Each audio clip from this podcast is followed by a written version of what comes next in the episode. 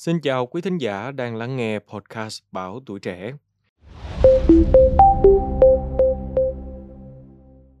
Xin chào quý thính giả đang lắng nghe podcast Bảo Tuổi Trẻ. Thưa quý vị, mới đây công ty tư vấn di cư đầu tư Henley and Partner và New World Well đã công bố báo cáo thành phố giàu có nhất thế giới năm 2023, The Wealthiest City in the World in 2023. Trong báo cáo này sẽ gọi tên thành phố nào Hãy cùng lắng nghe thông tin này trong show podcast ngày hôm nay nha. Báo cáo này cung cấp dữ liệu về các cá nhân có giá trị tài sản ròng cao, bao gồm 97 thành phố trên 9 khu vực trên toàn thế giới như châu Phi, châu Úc, CIS, Đông Á, châu Âu, Trung Đông, Bắc Mỹ, Nam Á và Đông Nam Á, bao gồm hầu hết các trung tâm giàu có hàng đầu thế giới. Nếu xét về mặt quốc gia, Mỹ chiếm 10 trong số 50 thành phố giàu nhất thế giới.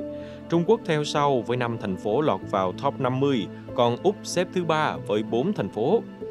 Cụ thể, lần lượt năm thứ hạng đầu tiên thuộc về các thành phố như là New York, Mỹ, Tokyo, Nhật, Bay Arena bao gồm thành phố San Francisco và thung lũng Silicon của bang California, London của Anh và Singapore. Trong đó, New York giữ vị trí đầu bảng sau khi số lượng cá nhân có tài sản ròng cao tăng 40% trong giai đoạn 2012-2022.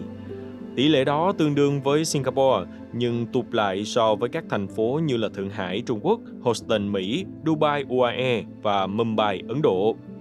Nói về hạng mục số lượng tỷ phú thì Bay Arena của California giành vị trí số 1 với 63 tỷ phú. Tiếp theo là New York, Bắc Kinh, Los Angeles, Mỹ và Thượng Hải. Về tỷ lệ tăng, thành phố Hàng Châu của Trung Quốc dẫn đầu với mức tăng đạt tỷ lệ 105%, trong khi Austin, bang Texas, Mỹ đứng thứ hai với mức tăng 102%.